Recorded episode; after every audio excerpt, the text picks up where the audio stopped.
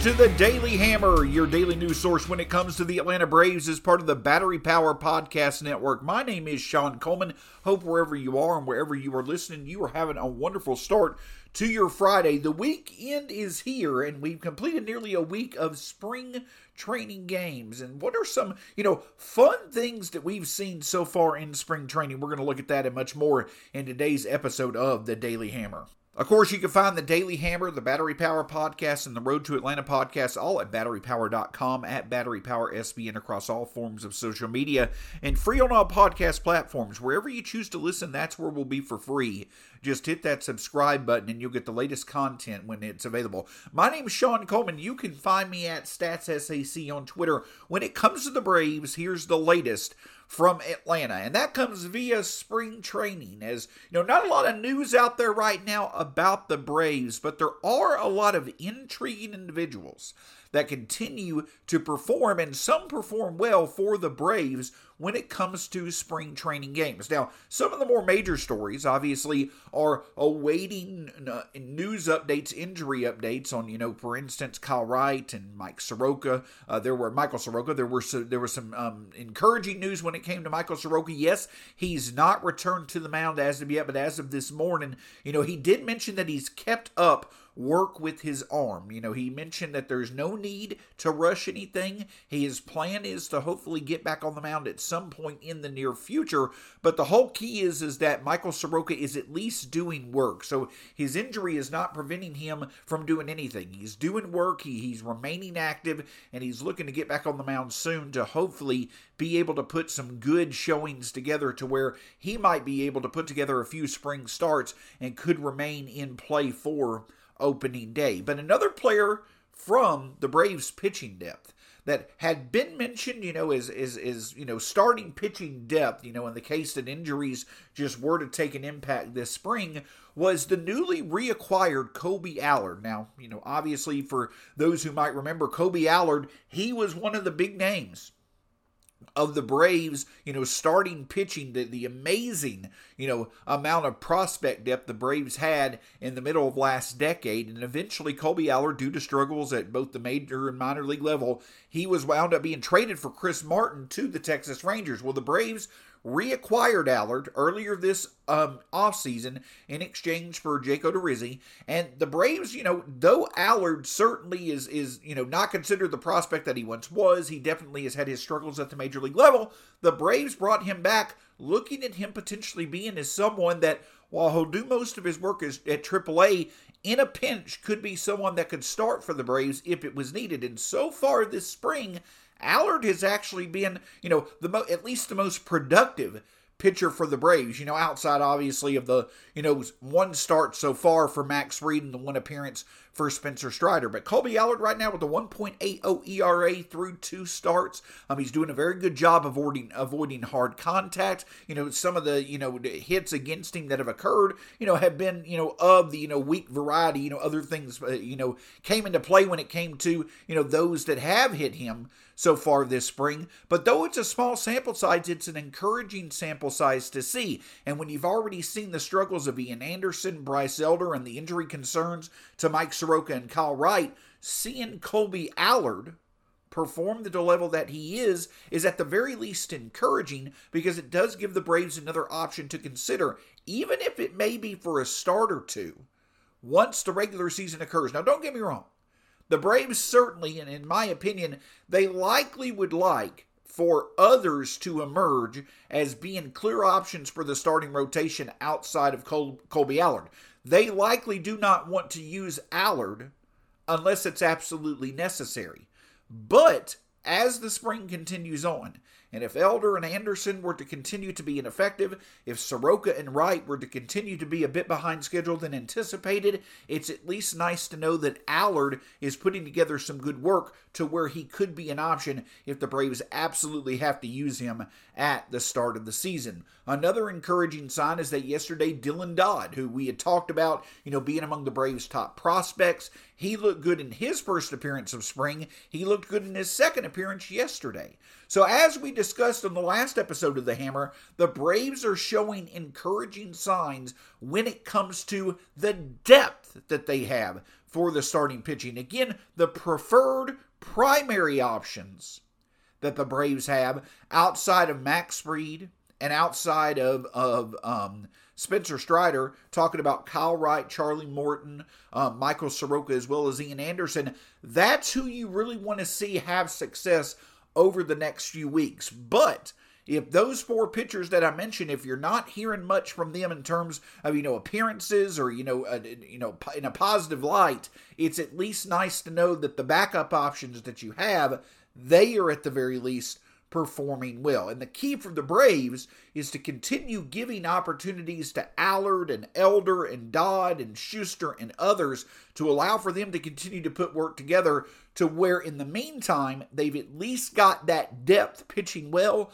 while they're waiting for their other primary options to get going. And a 60 victory over the Mets yesterday was nice to see it happen. It was nice to get it done against obviously a division rival, but you have to feel that the Braves are at least, you know, intrigued. They're encouraged to see the fact that the starting pitching depth, especially from the left-handed side, it's getting the job done so far this spring. And the hope is is that as Allard and Dodd and others continue to do well, you start to see more primary options get to do well, and that's starting with Michael Soroka, Kyle Wright, and others getting on the mound for the first time this spring. So while a lot of the attention on the Braves so far in spring training has been on the pitching side of things, of course, with that being the area where, you know, the really the only injury concerns we've seen so far have occurred, there's also been some intriguing names that have performed well so far in spring training, obviously offensively and, and in the field. You know, in particular, those names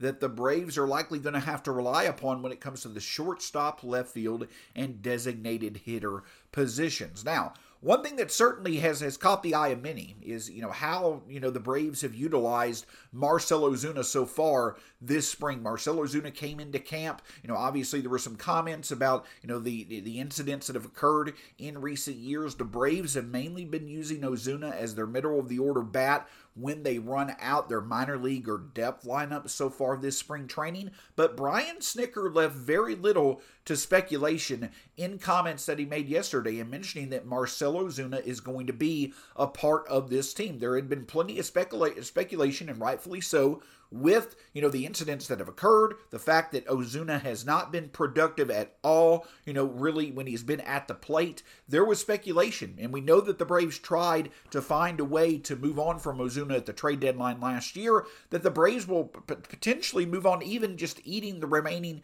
you know, part of the contract that Ozuna has, looking to move on from him this offseason. But that does not appear to be the case anymore. It, it definitely seems as if the Braves are focused on Ozuna being a part of this roster moving into the 2023 season. So, of course, he has gotten his at bats at spring training, but We've also seen some encouraging signs from many of the other options that are out there to fill the needed positions for the Braves. Let's start with Vaughn Grissom, who has been absolutely incredible so far this spring training at the plate, you know, getting productive outs, obviously consistently putting the bat on the ball, showing some good base running instincts as well. He hasn't had any, you know, really standout negative plays at shortstop. Vaughn Grissom has more than showed, and especially when we talk about his potential on offense, he showed that he can make a positive contribution if he is going to be the starting shortstop for the Braves. And there's nothing right now that suggests anything else is going to be the case. So he, of all the players you could think on the Braves right now, that you really wanted to see have a good start to spring training, Vaughn Grissom had to be near the top of the of that list because the Braves can get significant offensive contributions from him from the shortstop position at the bottom of their order. That obviously validates their decision to move on with him as their shortstop going into the 2023 season. But it's not just a shortstop position where we likely knew that Vaughn Grissom was going to be the option. It's also the left field position. And, and namely beyond that, you know that you've got Ronald Acuna, four spots in the lineup. The, or excuse me, five spots in the lineup the Braves, you know, have, you know, potential, um, you know, options to choose from when it comes to those five spots. When I mention that, I'm talking about the three outfield positions, the DH position, and the shortstop position. Much of that has been discussed. Now, you know, in two of those positions, Ronald Acuna Jr. and Michael Harris II, they're going to be in those. So that's not for speculation. But the depth to back them up is certainly something that has been talked about because you may need to you may need to give Ronald the occasional off day or put him at DH, you know, as he continues to really work himself back to full form. You may want to give Michael Harris a day off against um, a, a tough left-hander, so a platoon option that could play center may make sense. And then of course you've got the left field and DH positions that you need to fill on a consistent basis. It's likely Eddie Rosario will fill that left field position against right handers, especially. But is he more suited to be a DH and you put a more defensive? you know, v- valued player out in left field against right against right-handers. Those are the different options that the Braves seem to be looking at instead of a singular player filling especially the left field and DH positions. It looks like that the Braves are looking together to put the best skill sets in a group together that at least at the beginning of the season they can utilize in different ways. For instance, we talk about Marcell Ozuna. He did play some left field last year. He probably is going to be one of the options the Braves are going to use at DH to start the season. I mentioned Eddie Rosario as an option um, uh, when it comes to right-handers, uh, uh playing left field against right-handers. But Beyond that, what about when it comes to facing left-handers? The Braves did sign Jordan Luplow to be kind of that platoon partner with Eddie Rosario. Luplow has been dealing with a bit of an injury himself, but a couple of other players who have looked very good so far this spring are both um, Kevin Pillar, who the Braves have here as a non-roster invitee, and Eli White, who is on the 40-man roster. Eli White hit a home run yesterday if White, and, and there's been, you know, talk about the fact that White has been adjusting his swing in spring training to be able to add more power to his repertoire. If White could be some, if White could add power, if he can hit the ball harder at the plate, you add that to the speed and the defense that many across Major League Baseball already know that he can provide. He did it last year in the short stints that he played.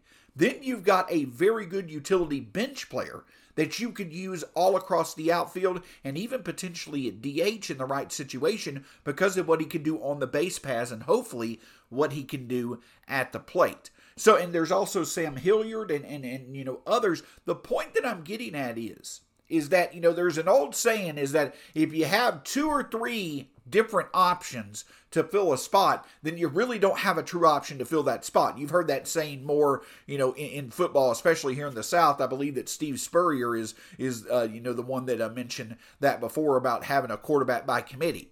But while the Braves may be going into the spring and now looking to go into the start of the 2023 season and having a committee approach, especially at DH and left field and in their back um, backup outfield positions, they'll look to have you know three or four guys on the roster that they could utilize in those positions in different situations that may not necessarily be a bad thing because of the guys that you have in place, you've got different skill sets you can utilize. You know, the potential at the plate of Ozuna, you know, still remains more than likely, though it hasn't shown up over the past few years. The versatility, defense, and speed of um, Eli White. You know, we know that Kevin Pillar, if he were to make the team, he's had, you know, some very good, you know, marks defensively. You know, may, he probably would be mainly used in left field.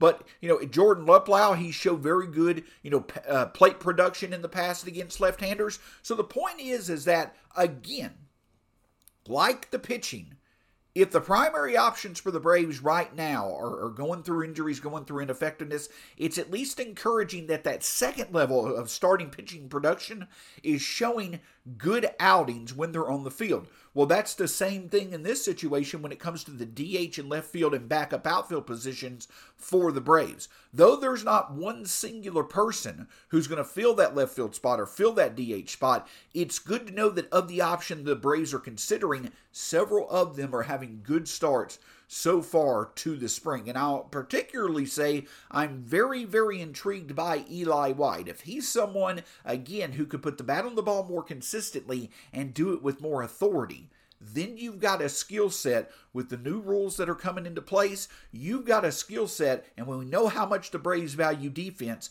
Eli White is a player that could really, really add some value for the Braves. I'm not saying that he's someone that's going to turn into the every everyday left fielder, and you've got someone who will you know be a four you know FWAR um, you know win, win player this season. That's not what I'm saying at all. But I will say that there he's the type of player that can add something of positive value whenever he's in the game. And if his hitting has improved from last year, that can prove to be even more of the case. So again, I know that many, you know, there's still those, you know, fans of other teams mainly, who will mention that the Braves have not addressed, you know, some of their biggest needs from the offseason.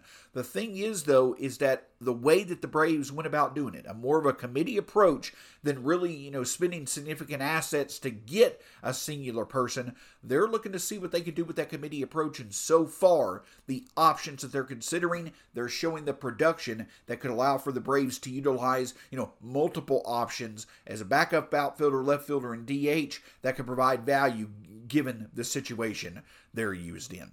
Can't thank you enough for joining us here on the Daily Hammer, your daily news source when it comes to the Atlanta Braves, as part of the Battery Power Podcast Network. You can find the Daily Hammer, the, the Battery Power Podcast, as well as the podcast to be named later, all at batterypower.com and at Battery Power SBN across all forms of social media. My name's Sean Coleman. You can find me at Stats SAC on Twitter. And don't forget, you can find the show wherever it's free on all podcast platforms. Just hit that subscribe button and you'll get the latest content when it's available. Until next time, have a great weekend. We'll talk to you next week here on the Daily Hammer.